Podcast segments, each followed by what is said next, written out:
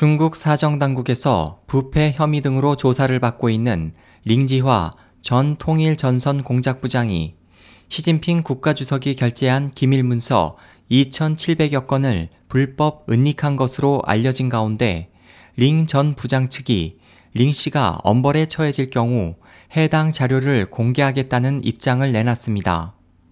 중화권 매체 보시는 3일 후진타오 전 국가주석 비서실장이었던 링 전 부장이 중앙판공청 주임이었던 당시 시 주석이 2007년 부주석 시절부터 결제한 서류들을 복사해 자택에 불법 보관해왔고 중앙판공청 주임을 사임한 후에도 판공청 비서국에 심어둔 정부 등을 통해 시 주석이 군사, 정치, 경제, 문화, 사회 등 각 방면에 걸쳐 결제한 서류들을 수집해 왔다면서 이 중에는 절대 기밀 문서도 300여 건이 포함됐다고 전했습니다.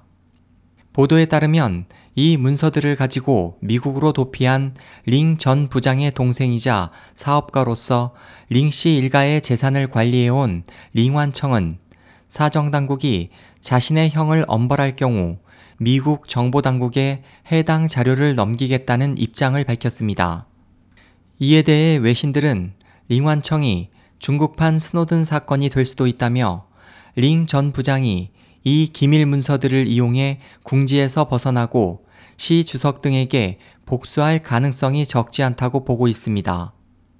한편 중국 법조계에서는 링 전 부장의 이러한 문서 수집, 은닉 행위는 사형 70회에 달하는 국가 중대범죄에 해당한다고 보고 있습니다. 이 같은 상황으로 사정당국의 링지와 사건 수사는 난관에 봉착했습니다.